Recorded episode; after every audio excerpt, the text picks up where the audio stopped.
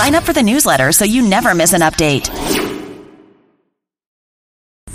Click, pay, and download instantly. Welcome to the podcast.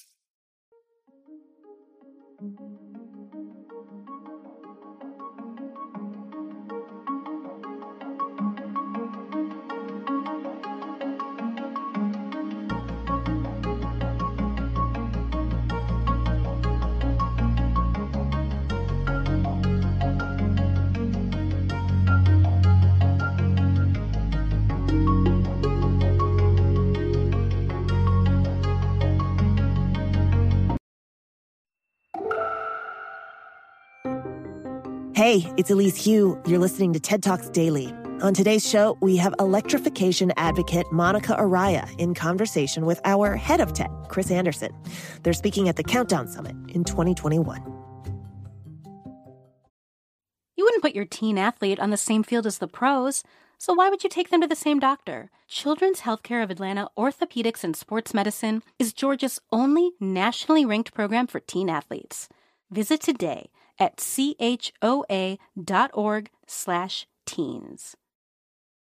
Now, what's next? A podcast from Morgan Stanley helps make sense of life during and after the pandemic. With nearly two decades of experience reporting on culture and the economy, host Sonari Glinton meets people who are looking for solutions to the cracks exposed by the pandemic. From how we care for our children and the elderly to what we do with shopping malls, these are stories of everyday people trying to figure things out and where they're finding hope. Search for Now What's Next wherever you listen to podcasts. A year ago, uh, at Global Countdown's virtual launch, Monica Araya, who, among many other things, is a distinguished fellow at the Climate Works Foundation, she shared news of a campaign to take on the massive emissions from the world's cars, trucks, and buses, etc. We have an exciting update that we want to share with you. Monica, welcome here to the Countdown stage. Thank you. It's so great to be here and so great to see you in person. so, look, you're up against a vast industry. I mean, there are more than a billion polluting vehicles out there. How on earth can you attempt system change at that, at that scale? Well, that is the point that because of the scale and because of the speed that we need to inject into this transformation, we have to work with all the levers of change simultaneously. That's, that's the key point. So, cities, we have to engage with cities. That's great, not enough. We have to engage with politicians, we have to engage with the companies themselves, we have to create business coalitions, and we also have to empower citizens so that they play their act. Ultimately, we know that we have to create political space for stricter regulations for policy.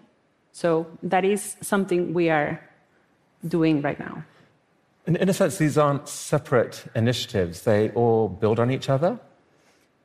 Exactly. So think about an automaker. So you're not going to give up your profits just like this. But if you hear that so many cities start saying no more petrol and diesel cars are going to circulate in our streets, and you hear the politicians saying that life is going to get more difficult for fossil fuels. And you turn on the TV and you see millions of people saying, you know, we're angry about the products that you're making. And you look at the demand and you look at companies that are saying, you know what, we're switching, it's working, we're saving money. Then you have to act. But how could you take on all these agendas at once? That's the point. You, you can't do just one thing, or you can't just expect one single organization to do this. So, this is the exciting news. A group of over 70, 70 organizations are coming together, creating a coalition, a global campaign. We call it Drive Electric, and is already shaking things up. How so? Well, the best thing would be to give you one example from, from this year. So, partners of this coalition have doing an amazing job persuading the European Commission to propose that after 2035, there will be no more sales of petrol and diesel cars. And this alone was unthinkable two years ago. And even though I mentioned in Europe, the, the, progress is happening from you know, China to California, everything in between, including small countries. So, Monica, what's the overall goal of the Drive Electric campaign? Well, we have to persuade the world to do exactly what I just mentioned. And actually, in some cities and some countries, you can actually go faster. And the point is that we need to set these timelines, make it normal. You know, say after this year, say 2035, we're not going to sell more petrol and diesel cars. And our campaign works with all segments.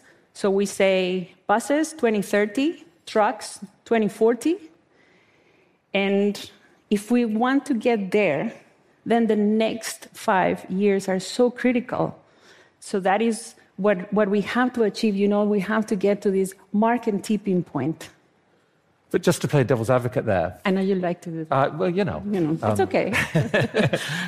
wouldn't some people say that actually we're, we're, kind of already at that tipping point and that, in a sense, the move to electrification is already inevitable? Mm-hmm. Thank you. Because that's a very important question. You know, it reflects that we're making progress, and that's a good thing. So somebody could say, well, you know, let's let's take Tesla, you know, super pioneering, deserves a lot of credit. And yet, if we look at our partners, early on, they advocated the very policies to promote early adoption of electric vehicles. So timing is everything we cannot waste any, any time. So if you look at the progress we're making, yes, it's there, and yet only 1% of the global stock of cars and trucks is electric right now. So we have to keep that in mind. And also, you know, coming from a developing country myself, Costa Rica, as you know, I would not say that in the global south this is already inevitable. In fact, when you look at some industry projections, you still find that at least some companies see a lot of fossil fuel cars in their future up to 2050. Okay, so if that's still happening in 2050, we're screwed. How, so, so the goal of the campaign is basically to accelerate that. By how much? So here's the point the campaign in the next year is going to accelerate this 20 years. 20 years, make it happen faster. And we calculate that doing that faster will save the planet 160 gigatons of CO2 equivalent. Wow, 160 billion tons of CO2. So more than three years worth of humanity's entire emissions, excess emissions. Um, so that's a huge, huge number. Um, but you're, look, you're up against industries that are you know, getting trillions of dollars of, of um, revenue an- annually. How can your coalition possibly take that on? Well, there is opposition, and the more progress we make, the more the opposition gets activated. So that's why we're saying Drive Electric is the most ambitious coalition and campaign in our space uh, ever undertaken. And what we need to make sure is that we grow it, we grow the partners, and we secure funding for what they do because they are playing they are playing a key role in, in, in their geographies, playing all these levers. So we have to make sure they get the resources to work on the ground. So you're raising money not just for Climate Works, but for all of these, oh, yeah. these partners? Yes. So how much is it going to take? For the next five years, roughly $1 billion. I mean, Monica, as you know, when I first heard that number, um, I said, no way. I mean, because you're looking for this from philanthropists. There's no sort of precedent for that. Um, and yet, this is kind of where the exciting news comes in, because Drive Electric um, and, and, TED and Countdown and um, a coalition of visionary donors called the Audacious Project have been working together on this. And just a few weeks ago, something kind of amazing happened. We were able to secure a commitment from them for how much? 300 million dollars. So, I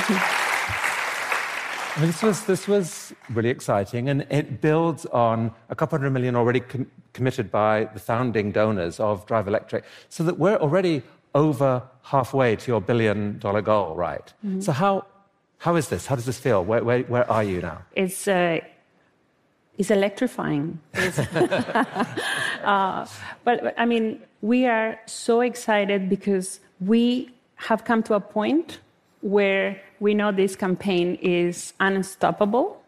And in short, you know, we are going to make sure that all of this gets translated into all these strategies that we have to deploy in the key geographies. And think about the fact that this is happening just as we move to COP. So that is also very good news. And if you live in a city please advocate to create and expand a green zone where only electric vehicles are welcome. If you work in government, raise your level of ambition. Ignore the fossilized lobbyists. This is a winning political issue for you. If you're a citizen, consider not buying an internal combustion car. And why not share it? Share it with friends, share it in your social media, if you are a creative, if you are an influencer, if you're an artist, help us. We need to find new and better ways of telling the story. And finally, if you work for a company that makes or uses cars, trucks, motorized vehicles of any kind, do what you can to urge them to get on the right side of history. I mean, Monica, what do you think? Can we actually do this? Yes, we have to work together, go faster. And let me finish by saying this this campaign is about changing transportation with all the benefits that that brings to people and the planet. And yet, it is also about showing how systems change works in practice and making sure it happens everywhere else. So let's do it. Let's do it. Thank you, Monica. Thank you, everyone. Thank you. TED Talks Daily is hosted by me, Elise Hu, and produced by TED.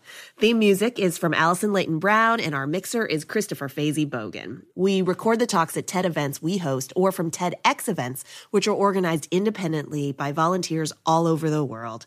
And we'd love to hear from you. Leave us a review on Apple Podcasts or email us at podcasts at TED.com.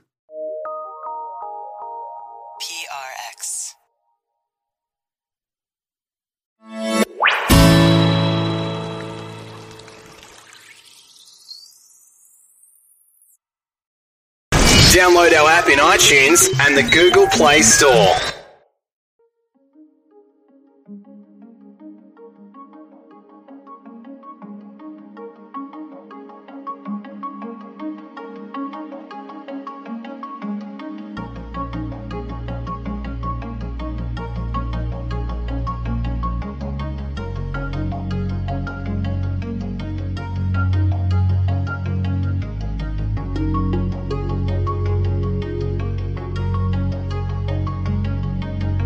Good afternoon, everybody, and thank you for joining us. Today is October the 13th. It is Wednesday, and thank you for joining us for our third quarter macro presentation. We're excited to present to you today. Uh, on this call, we also have Andrew, who will be speaking, Andrew Hall, and our Director of Fixed Income, Tom Russell. I am Ben Nye. We'll kind of just jump in right now for the disclosure.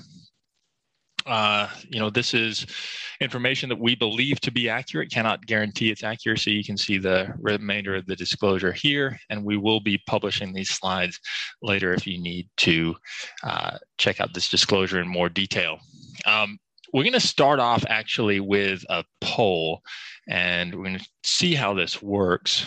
Um, so, just getting a collective thought on the economy while you answer that, kind of discuss uh, what's happened over the past three months. And we've seen increasing polarization in views. And, and that's not just a political statement. We've actually observed two different realities, especially in the economy, in politics, and it, it's difficult sometimes to get resolution. And the thing that a lot of humans want is we want resolution to things. We want resolution in our music. We want to go to a satisfying conclusion in films Um, and we want resolution and an answer when we say, what is the economy going to do?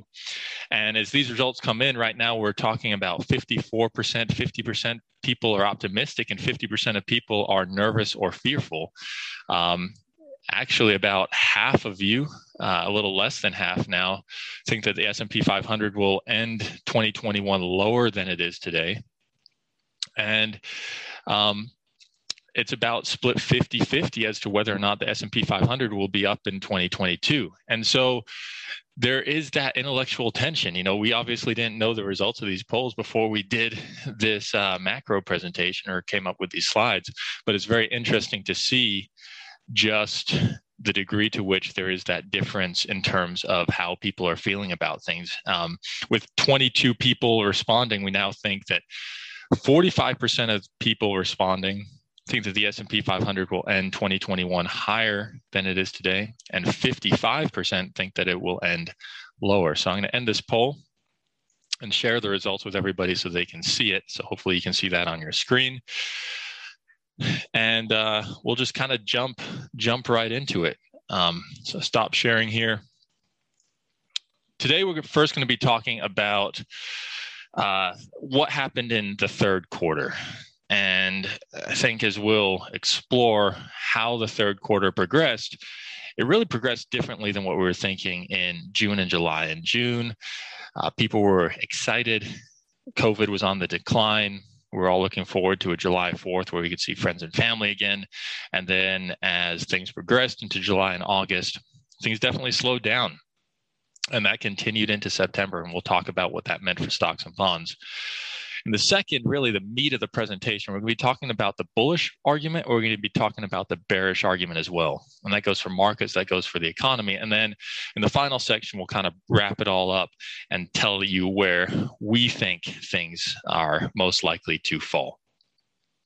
So, uh, moving on to that first section, then, in terms of the economy, you know, this quote by Winston Churchill is very apropos. If you put two economists in a room, you get two opinions, unless one of them is Lord Keynes, in which you get three opinions. And I don't think eco- economics has really changed all that much in the last uh, 90 years since Winston Churchill said this. Um, and uh, it is extremely apropos to where we are now. You know, people say, well, things could go up, but on the other hand, they could go down, which really doesn't help. So, we're going to talk a little bit about what did happen and then give you the bull and the bear argument for what is likely to happen. So, first of all, as we all know by this point, job growth did slow in the third quarter. You can see that in this chart. Uh, began to slow again over the Christmas time at the end of last year and into January. And then uh, it picked up substantially in the spring, giving people optimism for the summer and hope that jobs would come back in the fall. But unfortunately, we actually saw the opposite. What's interesting is if you think about December and January of uh, this past year, you did have another wave of COVID that emerged at that time, and you did also have another wave of COVID that emerged in uh, July, August, and September. And so, for as much as we would like to pretend that COVID is no longer a factor, unfortunately, it still does have an impact on uh, the economy. And I, and we can also see that in terms of layoffs. We saw that really good progress. Uh, you want a low number on this metric. And you saw really good progress in the spring months in May and even into June. But in July and August, we saw a leveling off in terms of the number of people who were getting laid off. Uh, and that's not good. The numbers on this chart are very small, but if you look closely, you can see that we're about 325,000 to 350,000 new layoffs every week and that's pretty high. That's high even for a normal time period. And a normal time period just in order to recoup those from normal attrition you're talking about 250000 uh, in terms of initial jobless claims that you need to be. So especially in a recovery you don't really want to be seeing 325 to 350000 every week so jobs have definitely stalled out a little bit, and that's measured by the government.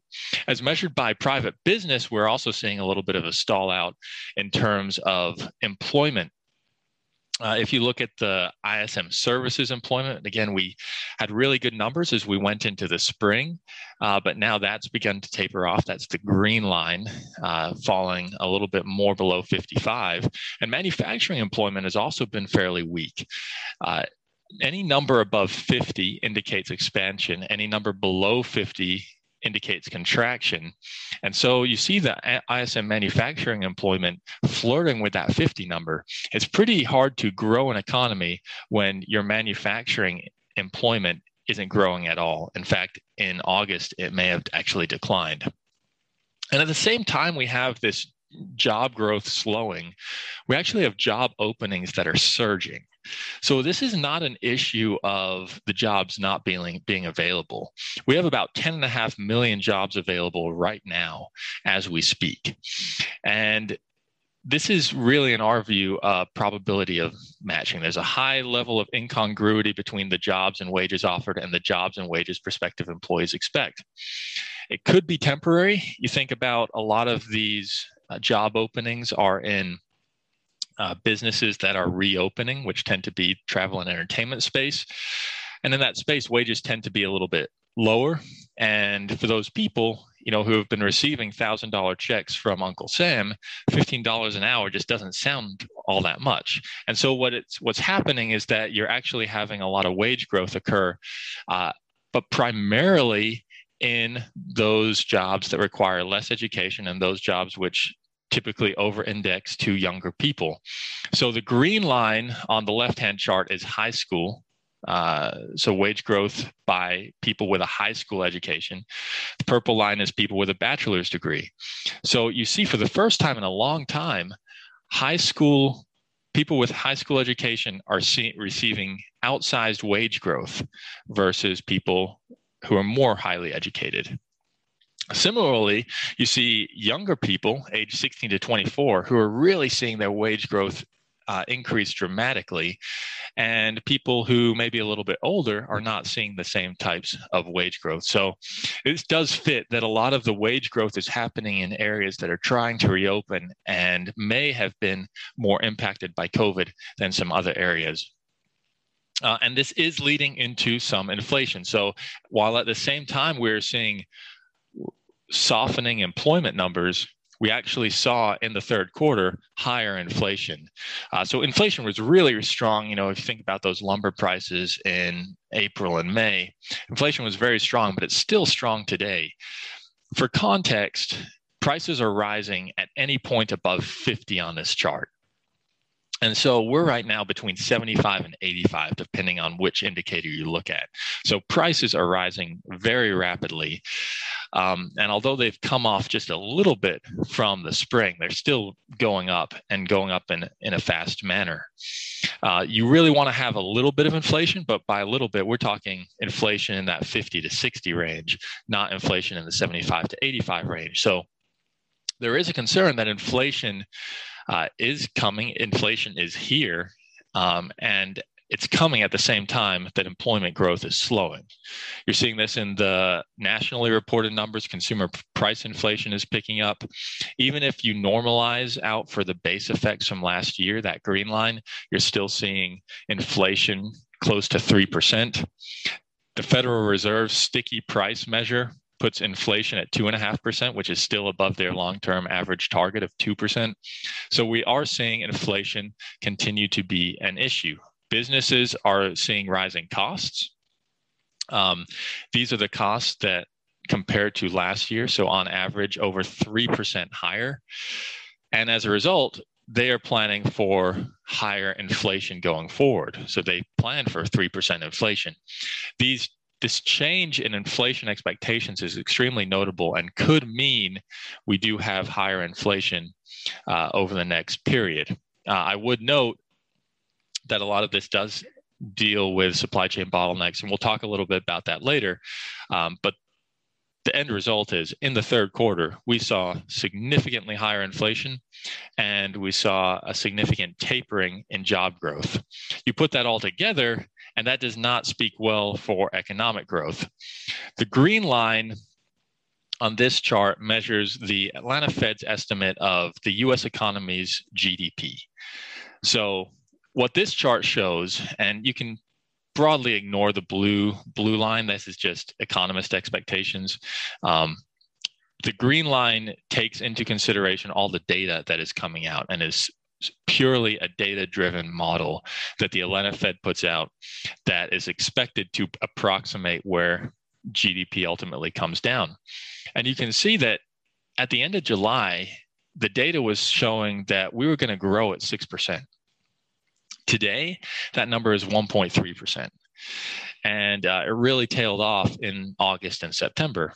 And so the story that we're telling is the third quarter did not progress as expected. And uh, inflation was higher than expected, and employment was lower than expected. And that's not the entire that it, that's that's what happened. So why did it happen is the question. Well, I think a lot of the reason we can point to is this healthcare impact. So if you look at the gold line on this chart, um, you can see you had a massive decline in that gold line. The gold line signifies the healthcare situation in the United States, uh, or alternatively, the COVID situation. And you can see that big spike down in March and April last year, and then you can see the big spike down in over the winter, and then you can see the leveling off in the summer months. Um, and then I would also draw your attention to the purple line. The purple line signifies demand. And if you follow that, you can see a big decline initially in March and April of last year, followed by a pretty significant ramp back up, a small uh, small decline over the winter, and now we're sitting at over 100% of pre-pandemic levels in terms of demand. I'd contrast that with the red line, which declined, but not as much last spring, and then never really got going. Um, it tried to get going early this year. You can see the red line and the purple line were actually fairly well linked. But in the last three or four months, the red line really came off and the purple line continued to go higher. And this happens as the healthcare data is uh, deteriorating.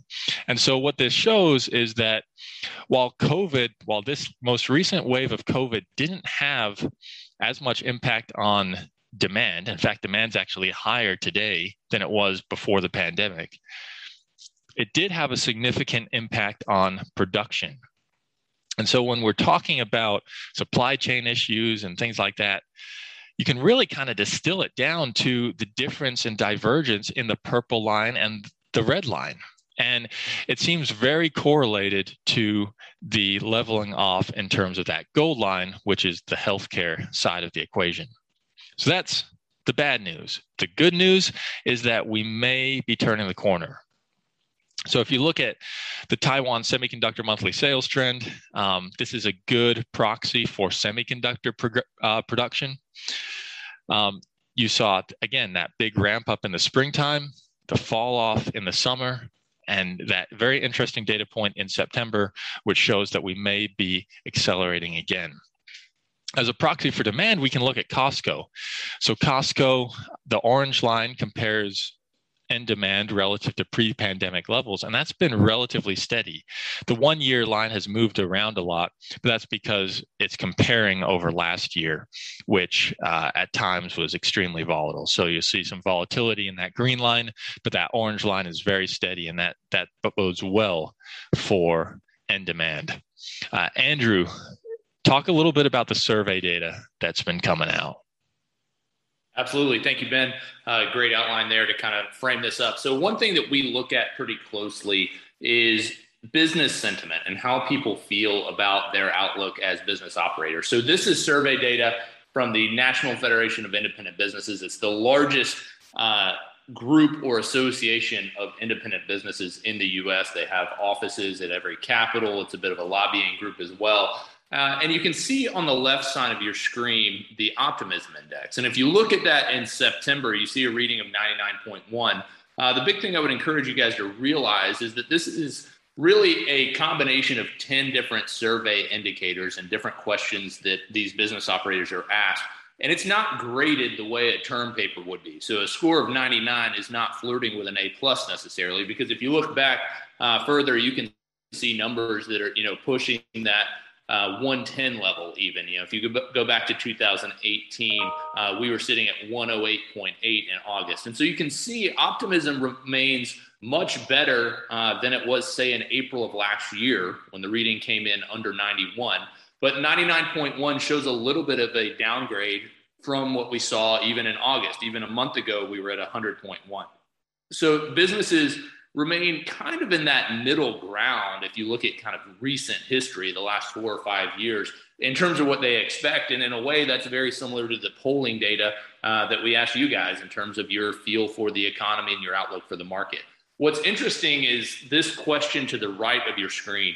Uh, they ask business operators, what is the single most important problem that you are facing? And I would draw your attention to uh, quality of labor. Quality of labor is the single biggest concern that business owners are facing right now. It came in at a score of 28. And for context, that is the highest captured score ever uh, for this category. So people are more worried about the quality of labor than they ever have been before. And I think that's really interesting because when we think about the unemployment situation as well as job openings, it's interesting because I think a lot of people are focusing on some of these front page headlines that you might see in terms of the cost of labor. You know, labor inflation, it's going up. Minimum wages are going from $12 at some businesses to 16 or 20 or 25. That is a concern, uh, but that's not the biggest concern. The biggest concern is quality of labor. That's more concerning to them than the tax situation, which is sure to change. It's more concerning to them than the inflation picture more concerning than governmental regulation. All of these things are concerns, but not to the extent that the quality of labor is. So we touched early this year in our first macro of the year about really kind of this labor mismatch. And we think that's continuing to be a factor. And you can see that as business owners continue to worry about who are the right employees. We also conducted, uh, if the NFIB is the largest uh, Association of Small Businesses. Uh, the Narwhal Capital Survey is the smallest association, small businesses. But we reached out to some of our clients who own businesses to ask them questions in terms of their view on the Atlanta economy and their optimism as it relates to their own company. And you can see as it relates to the local economy at large, there's really varied responses, responses ranging from two all the way up to nine. If there's one consistent trend here, it's that we apparently have a lot of clients that are very confident in their businesses, and we're certainly hoping that they're right because most people are more optimistic about their own company as those readings are coming in kind of in that five to 10 range, with the majority of the responses coming in kind of at seven, eight, nine. But we're continuing to see similar concerns from people that are operating businesses. 89% are worried, at least to some extent, about cost inflation. We've talked about that. We've talked about supply and increased demand and the challenges tied there too. We'll continue to talk about the supply chain mismatches, but that is a concern. Some comments we've got uh, from the construction industry the availability and price increase in roofing material is creating major issues across the board for us right now. Uh, somebody working in metal says, My company wants to thrive and make money, but because we have to spend so much on steel, to stay ahead of increases this year has been difficult to grow our cash position. So that's somebody having to consistently take on inventory at a high rate so as to in the future have steel at an appropriate price. Uh, we also see we're looking to upgrade in certain positions now that we have reached the desired headcount. That kind of lends itself to what we saw from the NFIB in the sense that we're really looking for the right people. It's not just a numbers game in terms of employees. We need the right people. Uh, someone else in education services, I found this very interesting, says that market specific trends in the law school admissions and tutoring business suggest that the total number of law school applications may go down. That's a real departure from what we've seen over the last 18 months. For the last 18 months in a difficult job market, there were a lot of people going back to grad school, pursuing different education so as to make a career change. We're starting to see that subside, which probably is a read through on more and more people actually going into the workforce. And we're seeing these issues that small businesses are facing really have an impact even in the markets. So the Russell 2000 is a great gauge of uh, small smaller cap stocks and the s&p 500 is large cap stocks so your big companies your microsofts of the world et cetera and what we saw was you know when things were really heating up in the springtime and even into the early summer the green line which is the small cap index the russell 2000 was outperforming the brown line which is the large caps but in the third quarter, the brown line, the large caps, really outperformed the small companies. And, and part of it is the small companies don't have as much control over their supply chains and things like that as the large companies do. And uh, if we really zoom in on the third quarter, we can see this in more detail large caps outperformed to the tune of 5%. Small caps, it was a tough, tough quarter for small companies that were digesting these labor issues, that were digesting these periodic COVID related shutdowns, that didn't have as much redundancy in their workforce, uh, that was digesting some of these cost pressures and these freight pressures. So uh, we definitely saw large cap outperformance continue into the third quarter. Um, and interest rates continue to support the actual growth slowing narrative in Q3 as well. Uh, interest interest rates tend to be a good barometer of what's going on in the economy. When interest rates go down, the economy might be slowing a little bit. And that's what we saw. Again, in uh, early in Q3, we began to see interest rates decline and stay at low levels. What's interesting is at the end of Q3 and actually continuing here into early October, we have seen interest rates go up. And so that may be a sign that things may be turning in terms of economic growth and where the economy goes from here. So the bottom line for Q3, it was negatively impacted by a number of factors. You had the return of COVID in July, August, and September. You had shutdowns in Asia, which we're going to talk a lot more about here in a few minutes.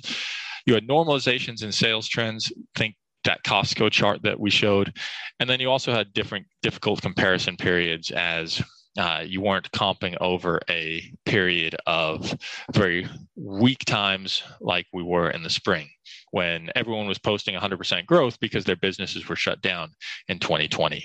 If we look at moving on to the bull and bear uh, indicators for the economy, um, the biggest bull cases that we can make are number one, the concept of COVID reaching a peak. Number two, the notion of an inventory replenishment cycle that restocks our depleted car lots and store shelves. Number three, a capital equipment cycle that enhances employee productivity, allows companies to do more with less. Household savings, which continue to be a big story, and corporate defaults that are historically low. So, we're going to start off by talking a little bit about COVID reaching a peak.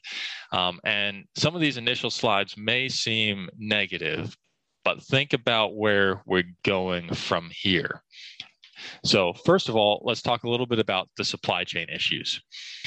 Supply chains are a mess right now. Nike talked about their supply chains, their, their freight times doubling from 40 days to move product from Asia to North America to now 80 days. Kohl's was cut from uh, buy to underperform at Bank of America at the end of September. The stock was down about 12 percent on that news because Bank of America said we just want to get out ahead of these uh, supply chain issues. And Micron is at the finish has a finished goods inventory that is the lowest level since 2013. Um, that's pretty remarkable given how much larger the market is for semiconductors today than it was back in 2013. You've seen companies like Bed Bath and Beyond. Bed Bath and Beyond was down 15%.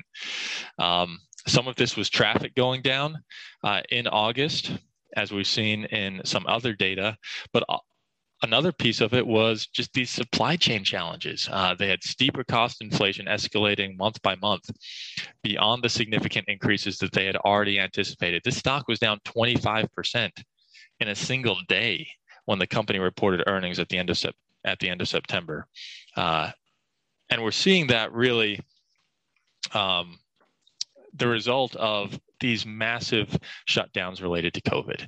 Um, so it's easy to be relatively closeted off from it here in the United States. But Asia was really shut down in the third quarter. And I think this stems a lot of the supply chain issues that we saw. So here's a chart of the China Manufacturing Index. Anything above is 50 is growth, anything below 50 is contraction.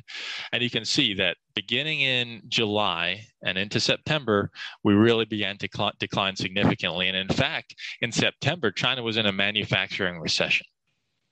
We saw the same thing in Vietnam, except for the entire quarter, Vietnam was in a manufacturing recession. And that really fell off in July, August, and September. And this is, we talked about Nike earlier this is where the vast, vast majority of Nike's shoe factories are. It's hard to grow your shoe sales if your uh, the place the places that manufacture your shoes is shut down for 10 of the 12 weeks in the quarter. And ultimately, if you put this all together, this is what we get. US demand is higher. We talked, remember that red line and the purple line from earlier. US demand is significantly higher, but production is down. And if you look at the chart on the right hand side of this slide, what you can see is that production actually did a very good job of snapping back uh, at the end of last year and staying very close to new orders. But beginning in the springtime and really extending significantly in the summer, production really fell off. And you had that gap emerge between new orders and production. And because these economies were shut down, you couldn't you couldn't deliver on these orders and it's really creating some significant headaches in the supply chain. It's helping to create that inflation that we saw and uh, it's creating out of stocks and and lower sales. Uh, delivery times again when things turn back on they turn back on quickly um, back over the over the springtime. You saw that blue line here at the right hand side of the chart really go down rapidly but in the last few months lead times have lengthened significantly um, because you have that gap between very strong demand and relatively low levels of production. And just one more chart that shows you the degree of lockdowns that are taking place in Asia. Um, US, we were at about less than 25 on that lockdown stringency, stringency index. Malaysia was 80, China was in the 70s, Vietnam was in the 70s, India was in the 70s. These are a huge production engine for the global economy. And they're pretty much shut down, especially when you talk about the large cities. So, again, when we're talking about supply chain, we got to start where the places with, with the production and the production wasn't happening because these places were locked down because COVID was a lot bigger deal there than was reported about uh, in Western media. Uh, Andrew, you want to talk a little bit more about what's going on with COVID now? Yeah, absolutely. Thank you, Ben. Uh, so we're going to look at a couple of these manufacturing nations as we start here looking at kind of what we mean by COVID cases rolling over. So we'll start with Malaysia. Yeah, Malaysia uh, does a lot of light manufacturing, things like rubber, uh, all kinds of products coming out of Malaysia. I'm sure everyone here has something with a tag that says made in Malaysia in it. And you can really see as we think about uh, the third quarter period, you can see these cases really start to ramp up kind of right at the beginning of July. So, right as Q2 wrapped up, uh, COVID cases started to really climb and kind of spike uh, in the mid to latter part of the quarter and then start to decline. So, we're starting to see progress there. And these are very, very high numbers that we're seeing there. Uh, Malaysia was dealing with COVID cases at a much higher rate than they had uh, the year before. Vietnam, uh, we mentioned this earlier in terms of footwear, big big hub for manufacturing footwear as well as small electronics. Uh, Vietnam, you can see again almost the exact same pattern that we saw uh, in Malaysia, where cases really start to build in July. Uh, and continue through August and into September before finally getting to a place where they're declining. So the hope here is that we will continue to see a trend similar to what we've seen in the United States, especially in 2020, which is after cases uh, peak, so to speak, uh, people get more comfortable going back to work. People get more comfortable uh, being out in the world. Things start to open up a little bit more. And if you think about uh, how stringent things were in countries like Malaysia or Vietnam, uh, then I don't think it's a stretch to say that we are going to see more output on the supply chain from those countries. Even in the U.S., uh, we started to see this come down quite a bit. Uh, it does seem like there's a little bit of a regional nature to COVID cases. We talk about this a lot on our morning market briefings. But again, similar pattern. We start ramping up in July and we continue to go higher through August and into September, and then we start to decline. So cases really across the board, both on the production side and on the consumption side, we're starting to see a favorable trend with COVID. Now,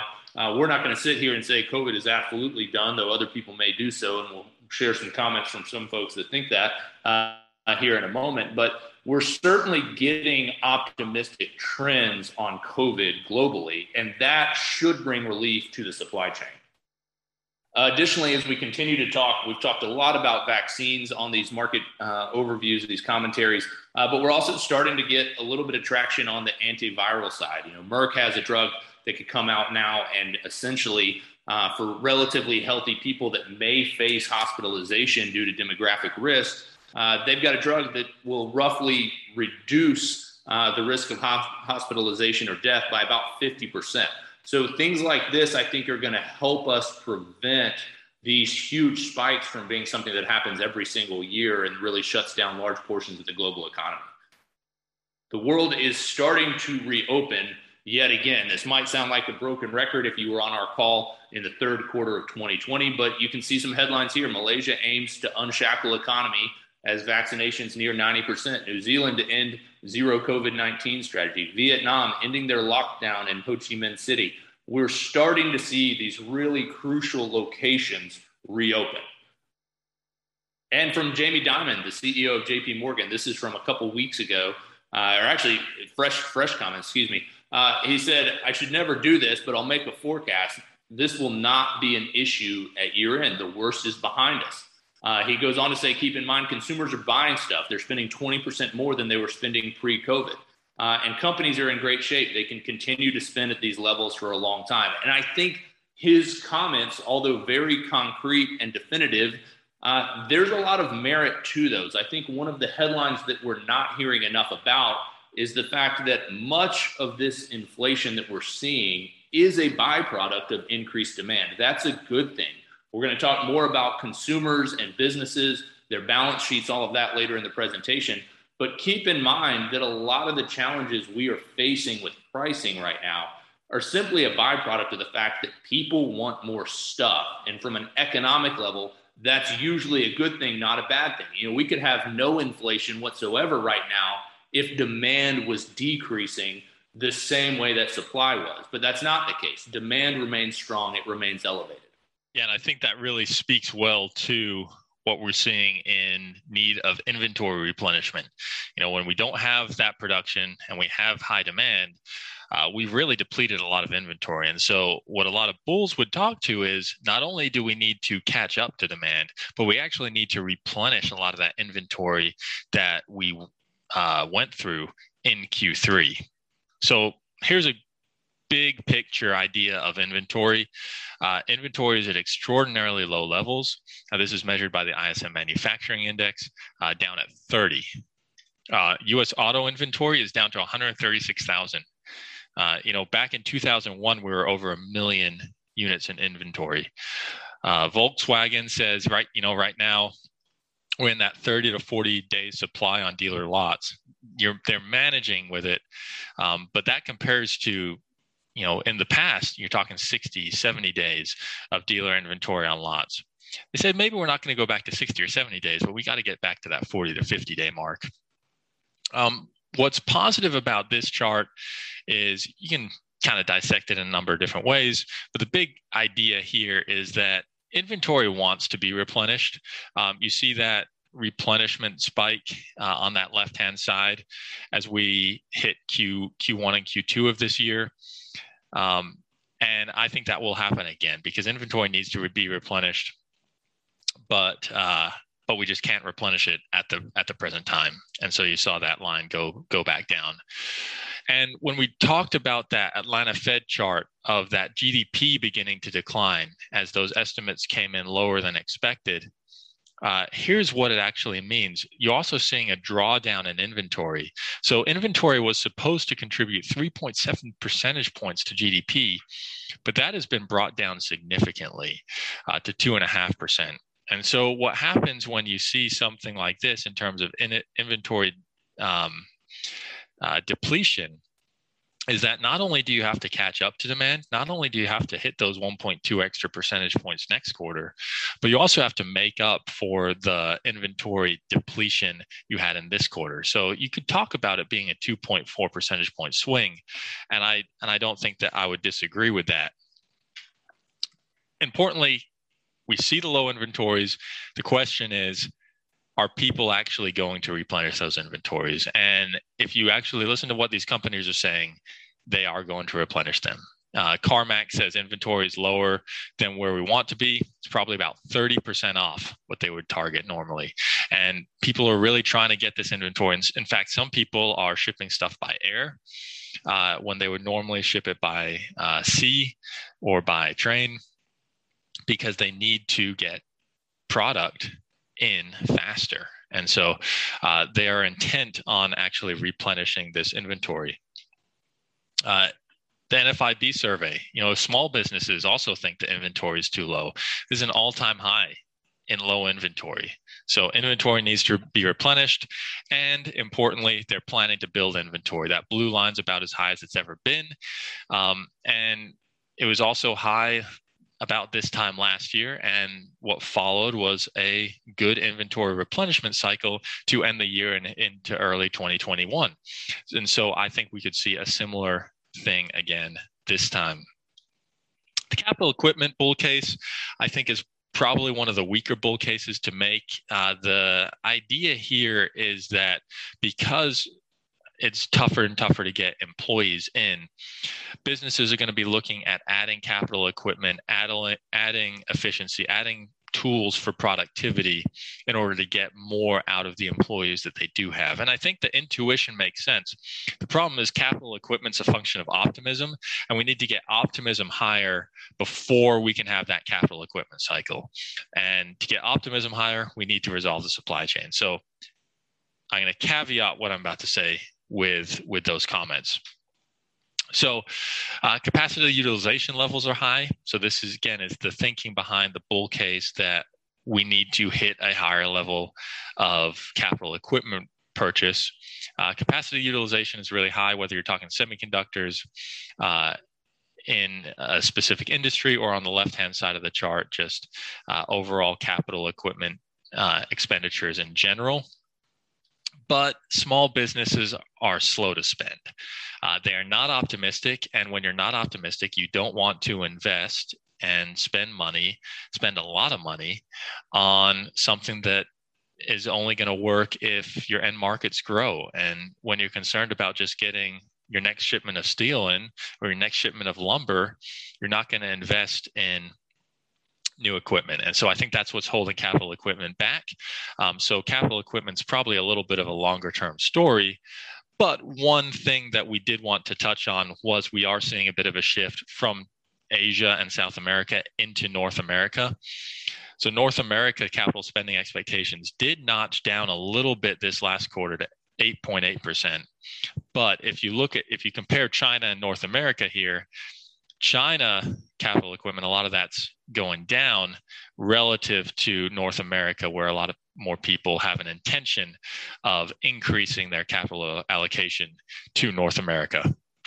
We're going to touch on next is really the the American consumer and what the household is looking. I think is as people we have a tendency to think of just really bad events and try to view uh, potential economic challenges through the lens of previous experience far too often. So we've had a lot of folks, you know, kind of looking for, hey, what's the next Lehman Brothers collapse? What's going to trigger the next global financial crisis in which we're looking at a really stunted economy for a long time. And I think a lot of those signs really are missing from the present economy. And part of the reason that's missing is we're looking at very, very strong balance sheets at the personal level here in the United States. And as Tom will touch on in a few minutes, uh, also at the corporate level.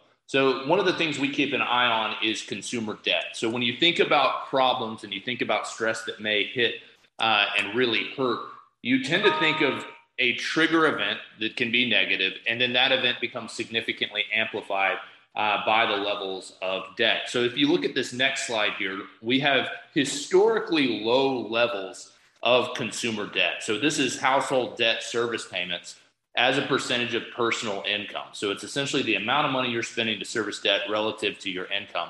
And you can see this chart goes way back uh, into the early 1980s, and we're about as low as we have ever been, uh, and by a pretty wide margin.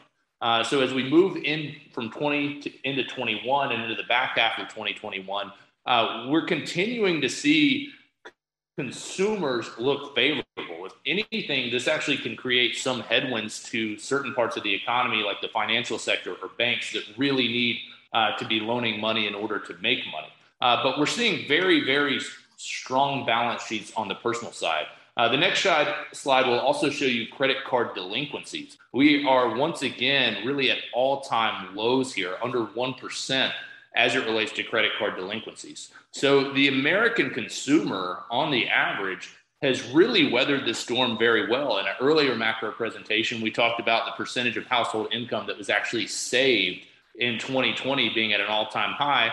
Uh, when you combine that with income going up in certain areas, credit card delinquencies being very, very low, uh, debt service payments being quite low relative to income, it's easy to understand why we're pretty confident that the demand is going to remain elevated here in the United States.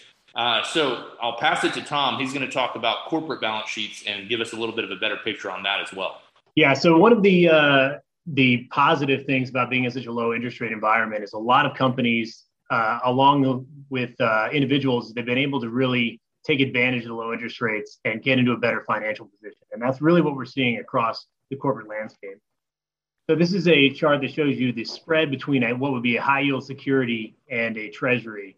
Uh, and what you're seeing here is that we're at historic lows, which means you're getting compensated the least amount of money for taking credit risk, uh, which is to say, you know, investing in companies that may not be uh, uh the cleanest in terms of balance sheets. So you're getting the least amount of money for going into what would normally be pretty deep waters in terms of credit.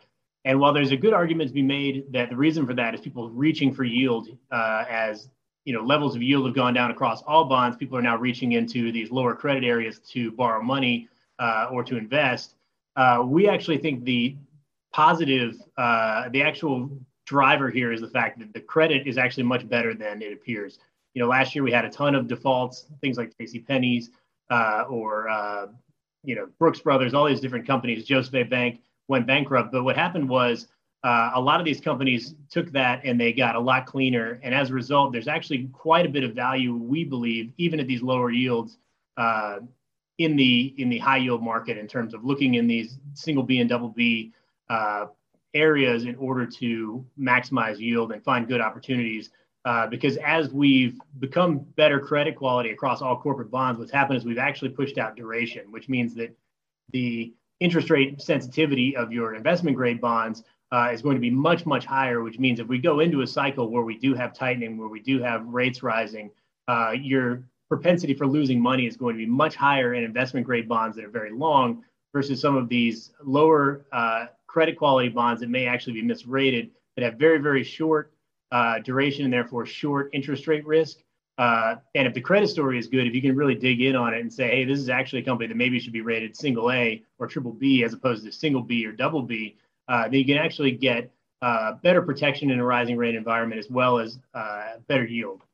So this chart is uh, the default rates since 2011. You can see here, we did have a tick up in 2020. It was the highest in quite some time, really back to the financial crisis. But so far this year, we've seen very, very, very low levels of default.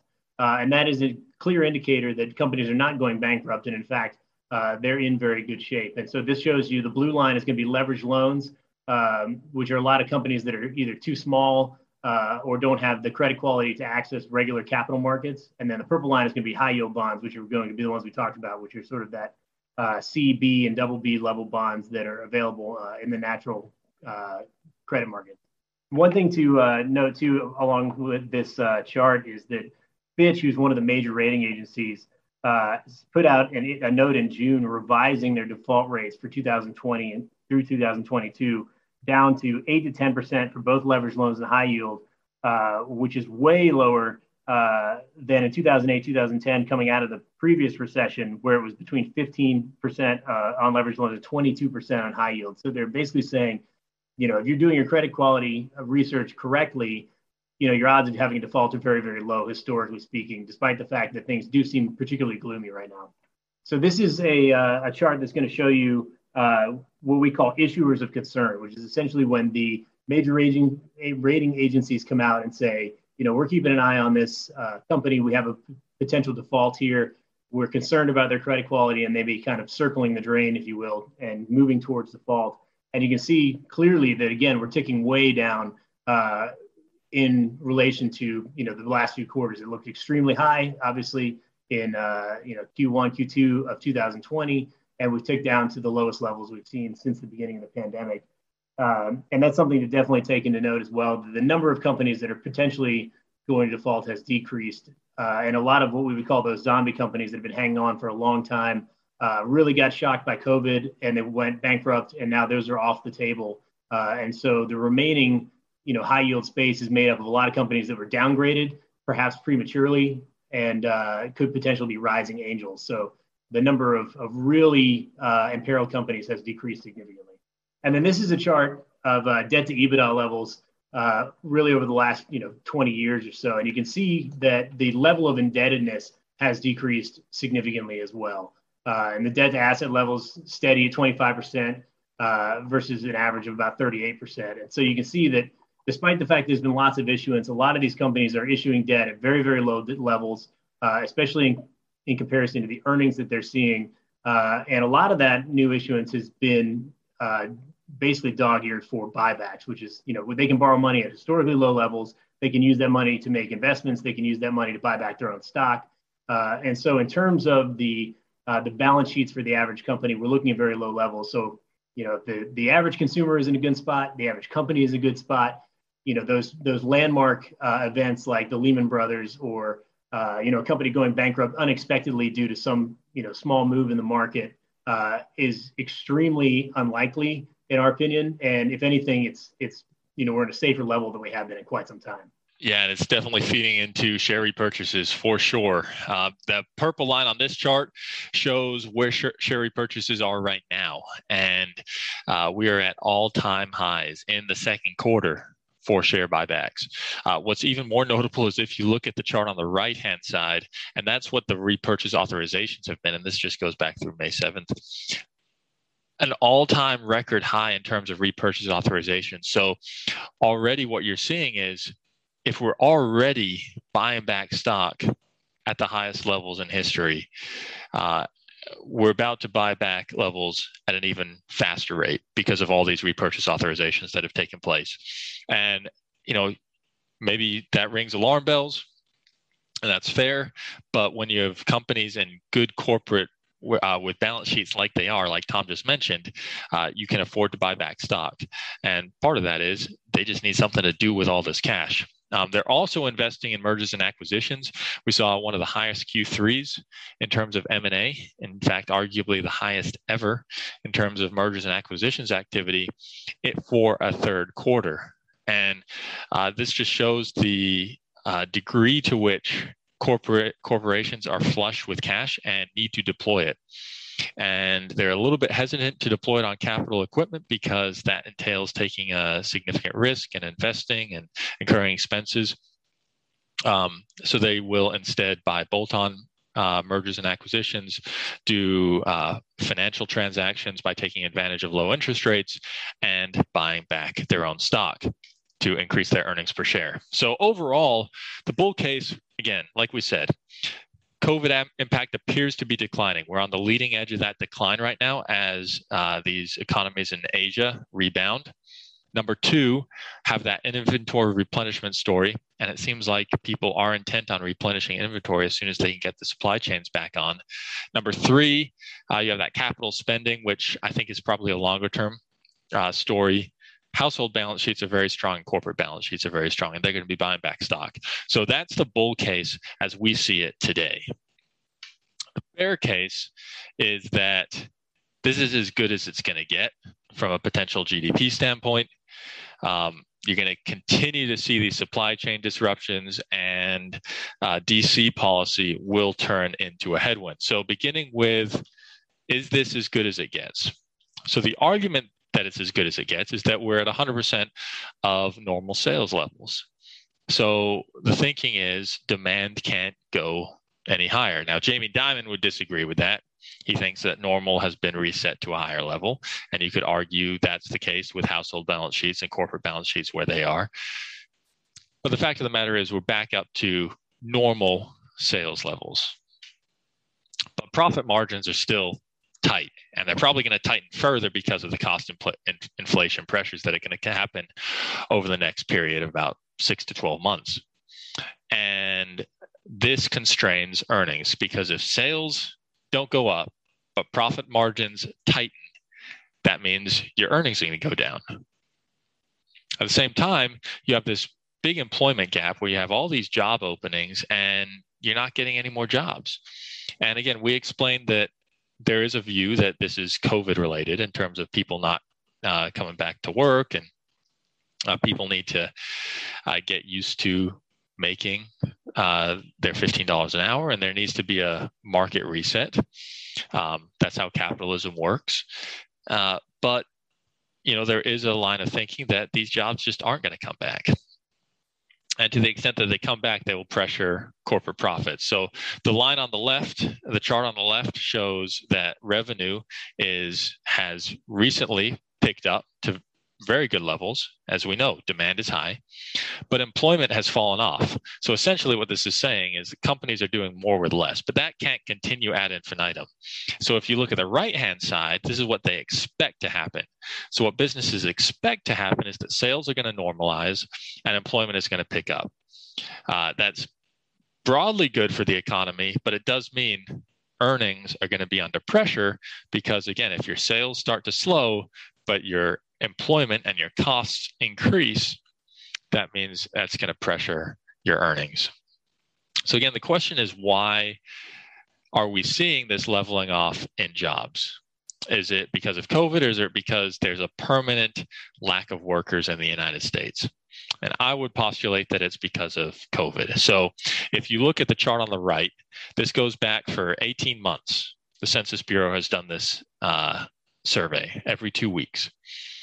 Who does not want to be employed? that stayed relatively consistent between 5 million and 6 million people. On the chart on the left, you've seen a big spike in terms of people who actually have COVID or caring for someone with COVID. Uh, and that's the reason they're not working. So, this is the reason they're not working or collecting unemployment benefits. And that increased from 2 million to almost 5 million in July and August. So, when we talk about the job growth slowing in July and August and September, I would postulate that COVID is a primary determinant of that because you're fighting a two and a half million person headwind uh, in terms of job growth because people are either sick with COVID or caring for someone with COVID. Again, we looked at that caseload data before. It seems like that's coming off the top, which could allow us to accelerate here into the end of the year. Um, but the bear case is that those people who do not, don't want to be employed, they're never coming back to the workforce. We also have the issue of supply chain disruptions lasting longer. Um, it looks like right now, uh, people think that supply chains should begin to normalize beginning in the spring and lasting into the end of 2022. You talk to FedEx, they're hoping for an improvement early in, in 2022. That was a very hopeful by the way. Um, if you listen to that conference call, extremely hopeful, lack of lack of certainty there. Uh, Nike is a little bit more positive. They expect that things will be a little bit more back to normal in December and into the spring. Micron, that semiconductor company, toward the second quarter of next year. But Volkswagen, they don't think it'll be normal until the second half of 2022. So it's going to take quite some time to to get back there.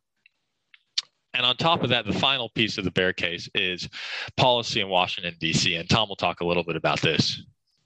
Thanks, Ben.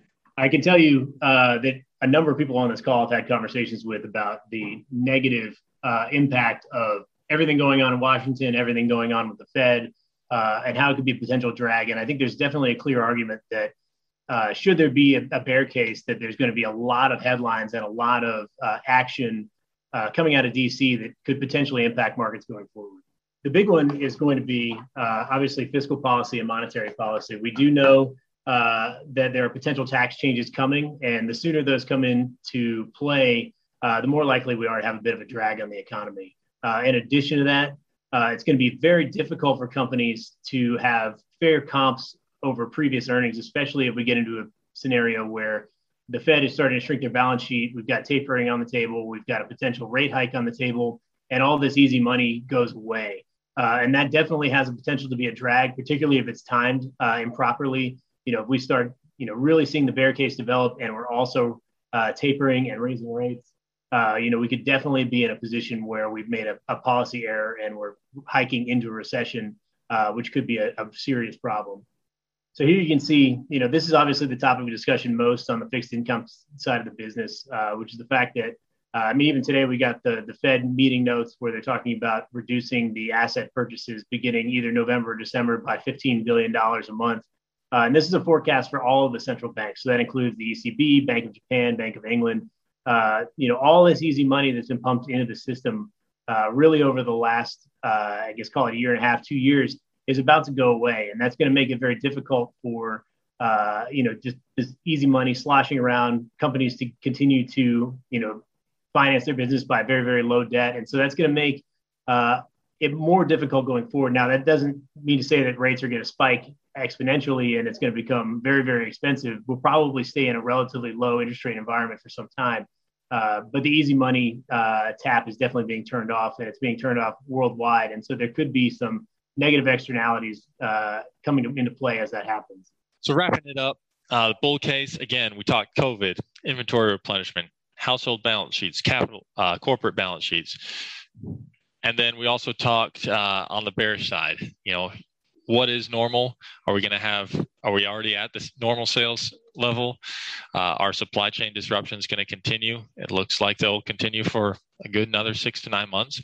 And then on top of that, you have the fiscal and monetary policy that's likely to tighten. So, where does that leave us?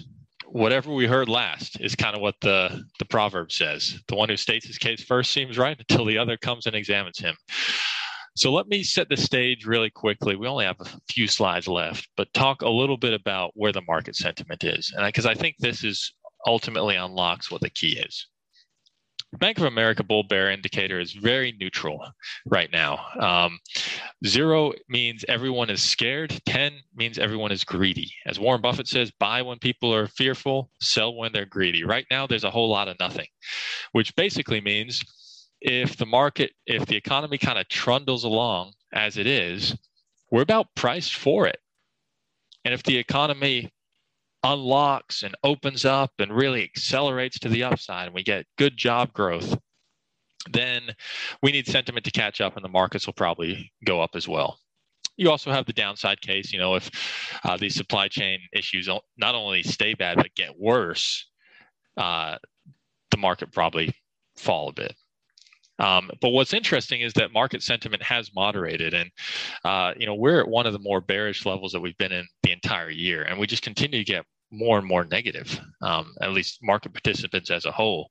Deutsche Bank did a survey here in this bottom left-hand chart saying that 71% of uh, professional investors expect a market correction of more than 5% in the last two and a half months this year. And this is after the market's already fallen over the last month.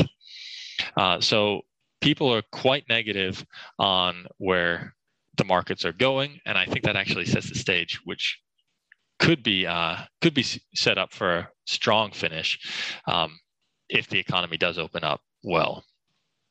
So you have these these cross currents, uh, as you always do in macroeconomics and markets. But I do think there are favorable conditions as the supply chain opens up, assuming it does. You have tighter conditions emerging in 2022, as Tom pointed out, with fiscal policy and monetary policy. You also have the midterm election volatility. Uh, midterms tend to be a little bit more of a volatile time period. Think back to 2018. And you also have the normalizing top line growth and digestion of cost, pres- cost pressures that we talked about and potential earnings uh, impact thereof. Longer term, I do think that the underlying demographic trends, uh, young population, very favorable population, low levels of levels of debt, and productivity improvements should be positive. So that's kind of the the big overarching picture. But um, encourage you to kind of look at this slide in terms of getting your bearings and managing those cross currents. So the big takeaway in Q3, the economy slowed down. There's no getting around around that. The question is, why did it slow down? And we postulate and propose that it's likely heavily due to COVID-19 emergence again. The bull case is predicated on international markets reopening and to a lesser extent the United States market reopening. The demand climate, as we noted, is strong. The US, we're talking about an economy, a demand economy that's uh, over 10% higher than it was pre pandemic. The bear case assumes that we've already met the potential GDP. We're not going to get more people back to work, and the supply chain issues are going to continue.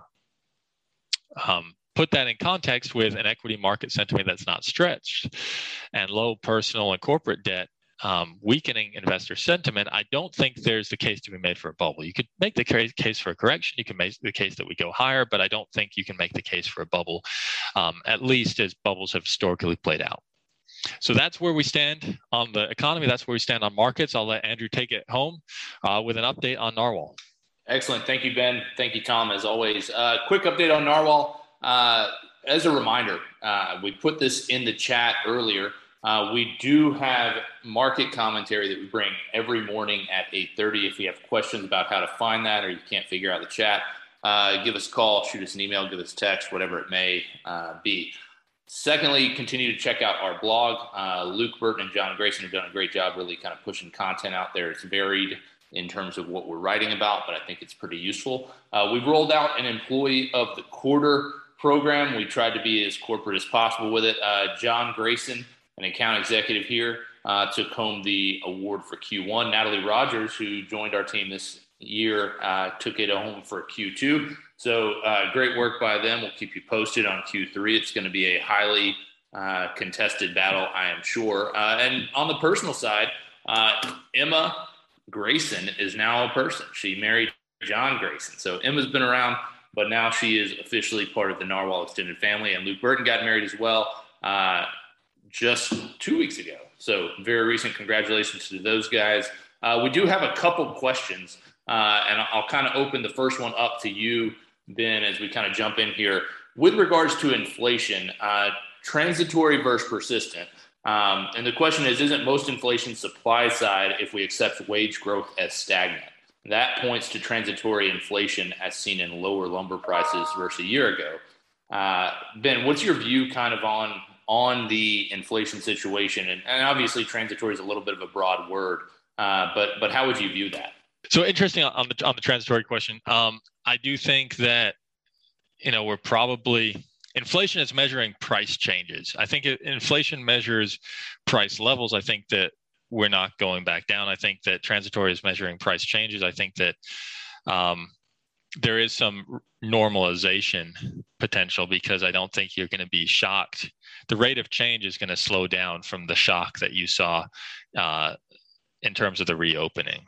Um, so, again, I mean, I, I, I think that you're going to continue to see these um, levels of levels of inflation probably for some time. Now, what what's defined as transitory? I think that's that's a broad that's a that's a term that's perhaps been overused a little bit perhaps by us too um, but i'm not i don't really expect to see inflation really decline down to that 2% level for probably a year um, but i do think we will see some amelioration in terms of that those inflation readings i think that you know we'll probably trend down from this 5 to 6% level that we're currently seeing in terms of consumer price inflation to probably more that um, two to three percent level. And as we get closer to two, it's going to be harder and harder to get back down close to two.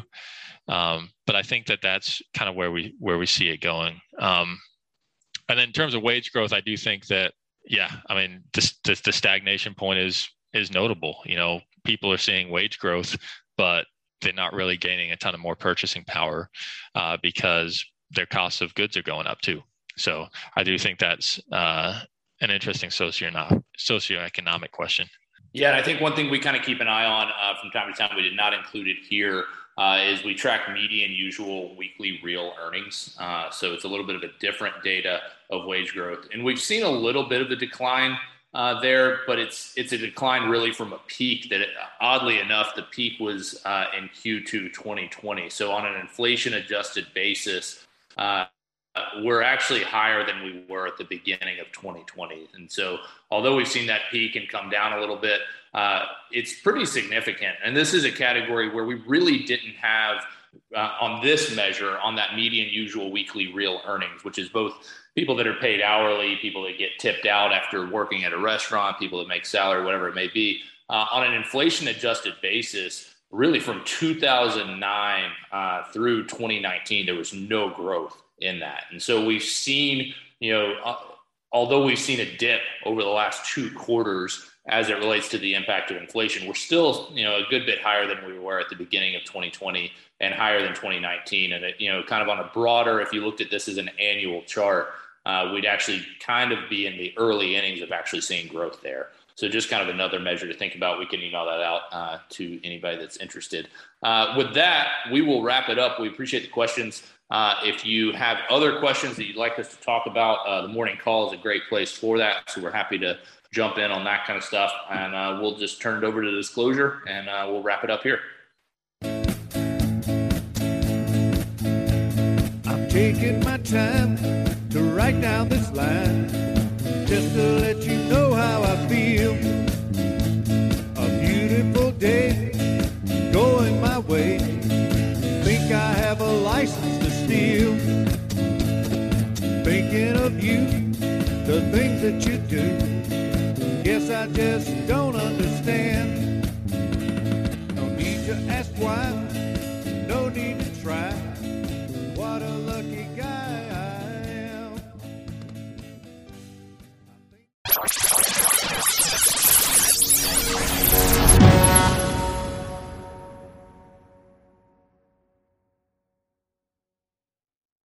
If you enjoyed today's show, please head over to iTunes, give us a rating, and leave a review.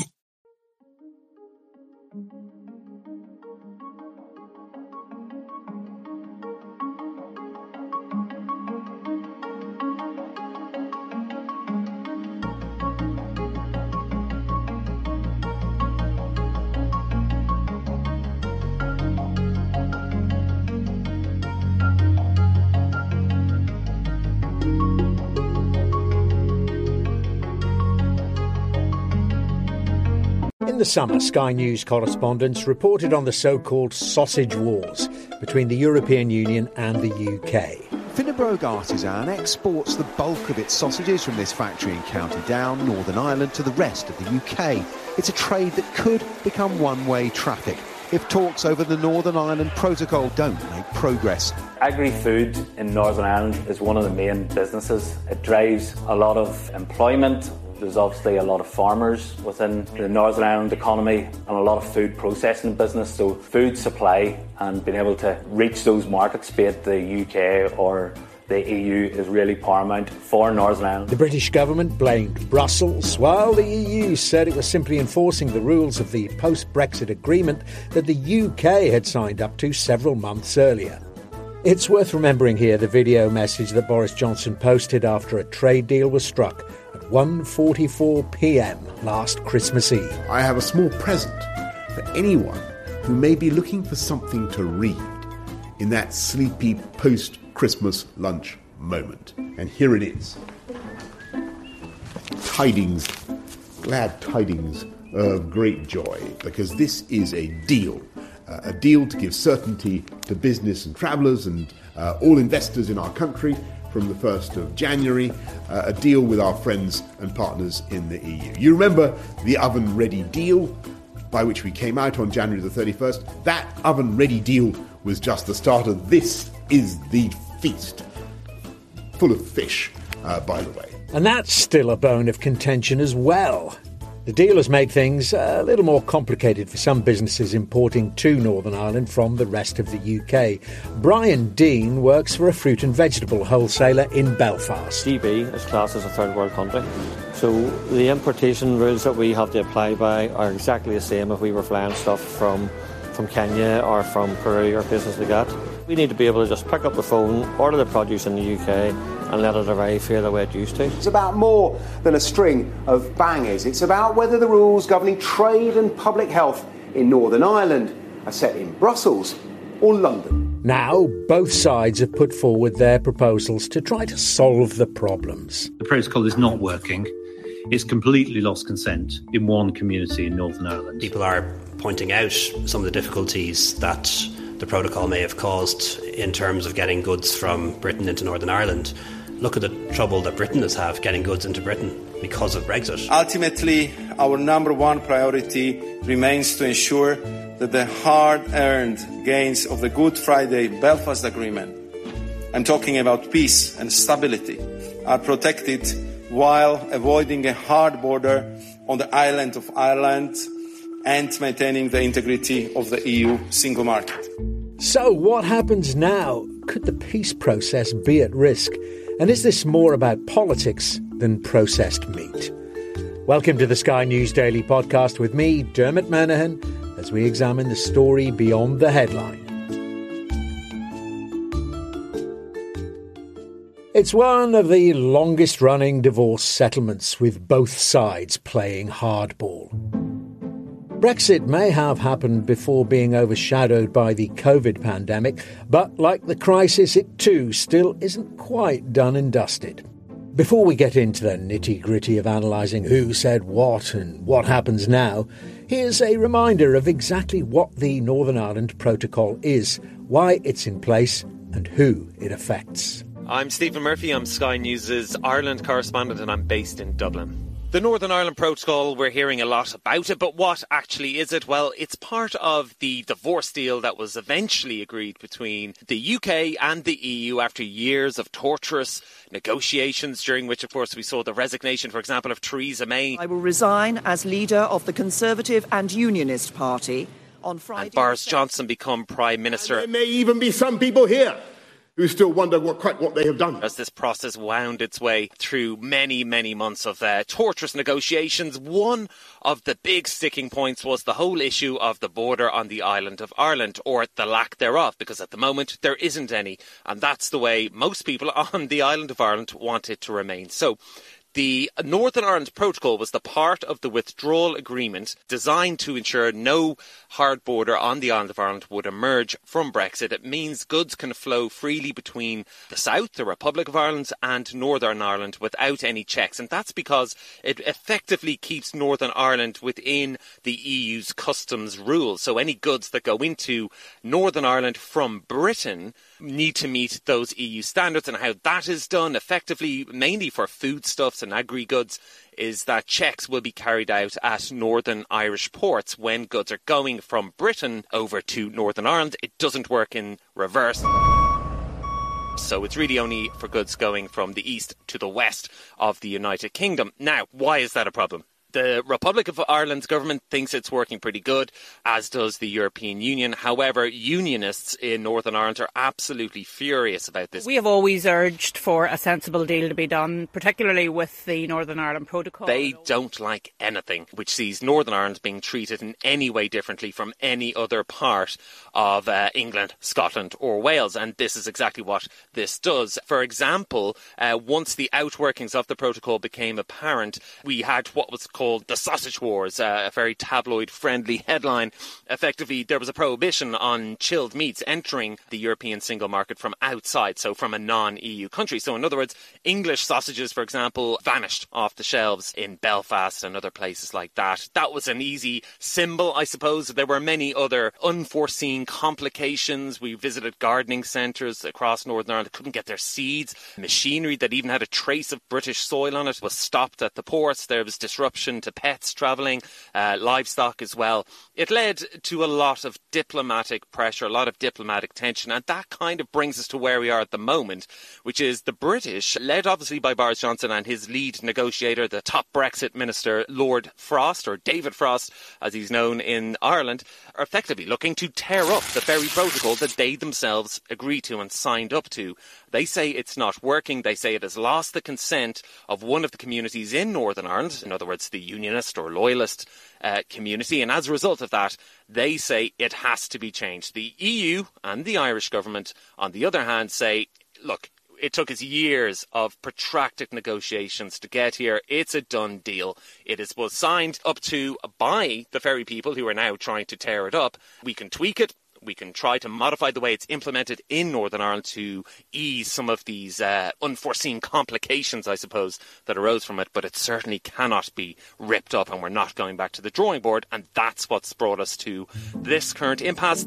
The European Court of Justice seems to be another sticking point now. But why?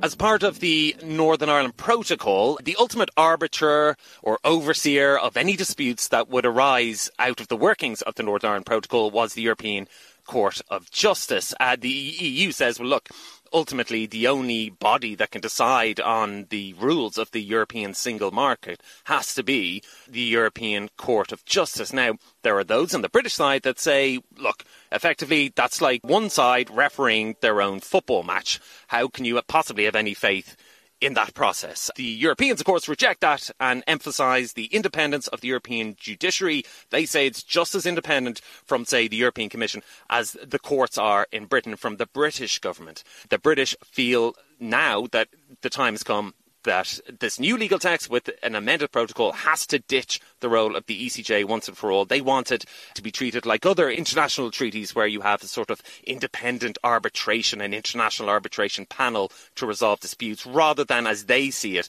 a European institution, which to the British side seems inherently biased. So, where does Article 16 fit into all of this? Article 16 is the big bogeyman of the protocol. It's effectively that part of the protocol which allows either side, either signatory, to suspend part of the agreement. Now, this is the language that causes economic, societal, or environmental difficulties or the diversion of trade. Now, like any uh, diplomatic agreement, there's a lot of latitude there. There's a lot of interpretation of what exactly what constitutes a societal difficulty. Then, and one person's societal difficulty may not be the same as somebody else. So there is a lot of uh, scope there for either side to potentially go ahead and trigger Article 16, which would effectively suspend or put the protocol into limbo. It doesn't scrap it all together. It's not jettisoning the protocol, it would then go into a consultative and arbitrary process. Now, also, the other side has the option to impose rebalancing measures, and the ones that we hear most about, and the ones that are the most dreaded, I suppose, would be the imposition of tariffs or import taxes. So you could see tariffs imposed by the European side on, say, for example, Scottish salmon or whiskey from Britain, things like that. And of course, that would lead to a retaliation, and that's what's known as a trade war. And trade wars really don't benefit anybody. Coming up, we analyse what each side is proposing and discuss the practical solutions.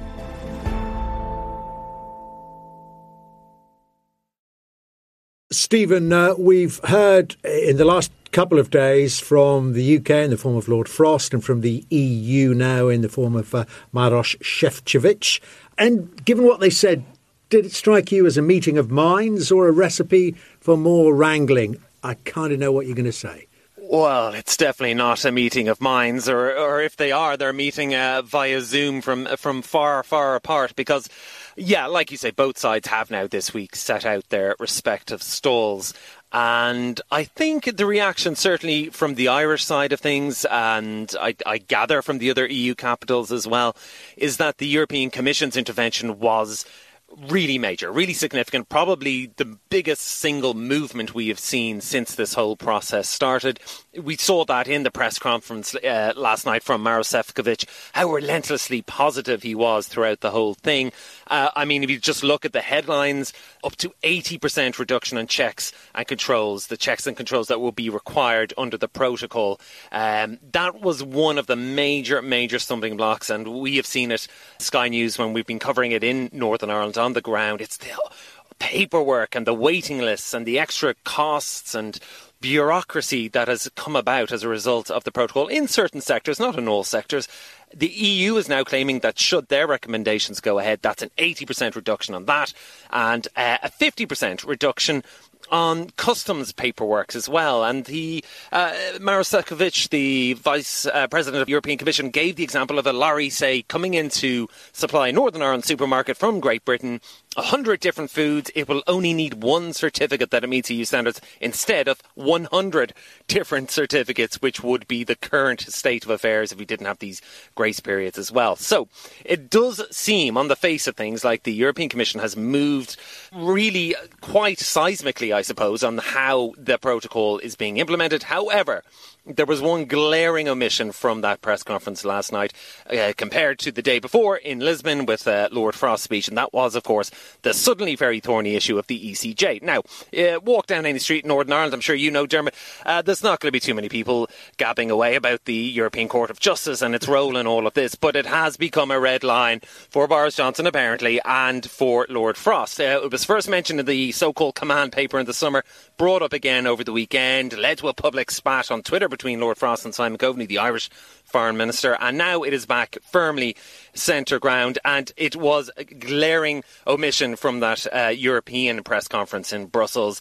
Our own colleague Adam Parsons tried to press the uh, vice president on that. Is that a red line for you as much as it is for him? Is it still a red line for the Europeans? The, the British obviously want it completely removed. Thank you very much for that question. I think uh, uh, what uh, is our end today is uh, to stay on positive note, to stay on the all benefits uh, which this uh, package and which the dual market access is offering to Northern Ireland. Just to remind listeners, it is basically in the protocol, it is the ultimate arbiter or the ultimate overseer, I suppose, of disputes that may arise between the two sides from the protocol. Now, for the British government, that is like one side in a football match being also the referee. Uh, the Europeans reject that utterly and say, no, you know, the European judiciary is just as independent as the UK judiciary should be regarded. And also, in terms of setting the rules for the European single market, it could only be a European court. You couldn't possibly have a British court or a, a different body, legislative body, setting those sorts of rules. I put that to Leo Varadkar, who was the Irish Prime Minister the Taoiseach for this whole process up until pretty recently. Uh, he knows the protocol inside out, and he, he said he just couldn't understand this concept that the British have put forward uh, that it could be anything other than the ECJ at the end of the day setting the rules for the European market, and therefore he found these British requests extremely hard to accept. So, where does that leave us? Um, who knows? I mean, you know, they should be talking now. There could be a lunch uh, for Lord Frost and for Maros Sef- uh, Sefcovic, and he described it himself as intense talks. And I think that is what we're going to see. Uh, the British side had estimated three weeks of intense talks, and as we all know, uh, Brexit deadlines never slide. oh dear, there's a man with the scars on his back, so back of standing outside so many of those meetings. Uh, Stephen, so let's just simplify this. So, uh, could you understand it as this in terms of the differences between the two parties? That uh, well, the EU is certainly saying we heard it there, saying that we're being pragmatic.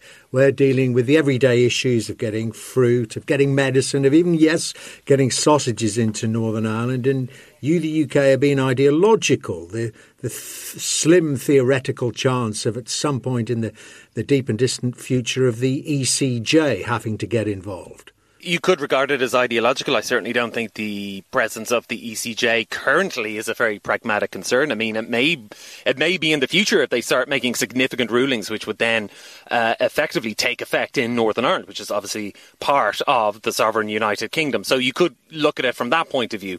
Uh, another ideological I suppose, aspect to this is the Conservatives' currently renewed enthusiasm for all things unionist.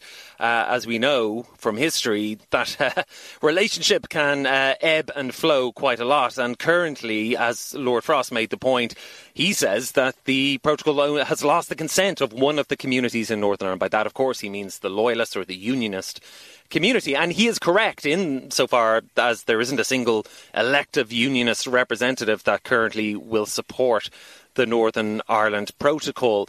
Um, but I mean, in terms of uh, consent, you're pretty much ignoring, well, the other half, the other community is actually pretty happy with how things are going. So, uh, and somebody made the point today as well. Uh, uh, when you talk about consent, well, don't forget Northern Ireland voted to remain. So, effectively, more than half the electorate were t- uh, being taken out of the European Union in the first place without consent. Um, but certainly, the DUP were quick out of the blocks um, after that European Commission intervention to say it doesn't go far enough. I think it will take a few days and a few weeks of talks before we find out really what the actual red lines are. We've seen it over the last few years that something, some issue which may seem terribly important at one stage, a few weeks later, everybody's struggling to remember what all the fuss was about. So uh, I was going to ask you about the timescale. So we've got that, you know, talks for weeks, months potentially. But if a red line is reached, then there is this implicit and indeed explicit in some cases threat by the UK now to trigger Article 16 to suspend parts of the protocol. Yeah, that's right. And don't let's be fair and not forget that it was actually the European Union who tried to pull that trigger the first time back at the start of the year, and it was an absolute fiasco, a humiliating uh, mistake by Brussels. I interviewed the Taoiseach, the Prime Minister, the day it happened, and it was clear that the phones were hopping mad between Dublin and Brussels. And eventually, Brussels did do a U-turn on that, so they didn't actually go ahead and pull the trigger on Article 16. Currently, of course, it looks more likely that it's the British side that may go down that route. And currently, the grounds for it is, as I said, this issue of the involvement of the European Court of Justice. But it, I've seen very different legal opinions on whether or not that would actually provide sufficient grounds under the terms of the protocol to go ahead and uh, activate Article 16. Now, that's not jettisoning the protocol, it would just start another sort of round of a process where the, the two sides would have to engage. You also have then the threat of rebalancing measures, and effectively, what that could mean is tariffs. So, tariffs are import taxes. So, you, you could have the Europeans slapping tariffs, hefty punitive tariffs on, on things like Scottish salmon or, or British whiskey, that sort of thing. And of course, that would lead to a retaliatory action, and that's where you end up with a trade war, which really benefits nobody. But I do get the impression uh, from this side of the Irish Sea, anyway, that um, they don't really believe that that is what the British are, are looking for or are even prepared to risk. But I did speak to one very senior uh, source within the Irish government who said um, that they literally couldn't figure out whether it is just a negotiating tactic this really hardball approach from the British government to get their paper on the table, or if they were really flirting with the idea of, of going down that road and holding the EU to hostage. So there's still a lot of head scratching. That may uh, shake itself out over the next few weeks, but I do think it's going to take. As we all know, with Brexit, nothing is uh, nothing runs to schedule, so it's going to take at least a few weeks. The British said three weeks. Somebody uh, on this side said three to four weeks before we may have some sort of upshot from this. Famous last words. My thanks to Stephen Murphy and to you for listening to the Sky News Daily podcast hosted by me, Dermot Murnaghan. This edition was produced by Annie Joyce. And if you've enjoyed this podcast, you can find plenty more like it where you found this one, and we would love a review while you're there. The climate crisis can be an overwhelming and emotional conversation. We will not let you get away with this. But it isn't just about cutting carbon emissions or reporting on disasters. On Sky News Climatecast, we'll examine the big issues in depth with scientists, policymakers, and activists. Every week, we'll highlight how small changes can make a big difference as we look for solutions to climate change problems. Sky News Climatecast. Listen, follow, subscribe.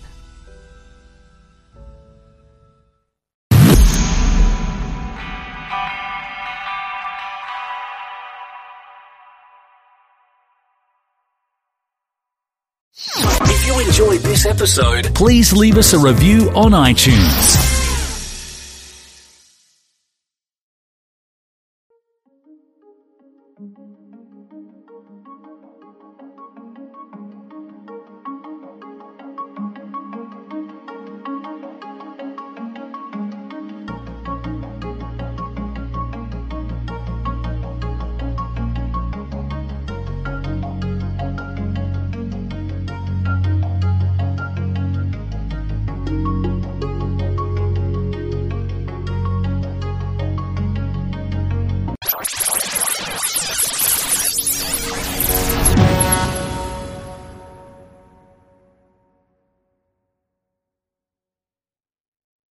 Be advised that this podcast is meant for educational and informational purposes only and is in no way a replacement for legal or medical advice. The opinions contained within are solely those of the interviewers and interviewees and should be received as so.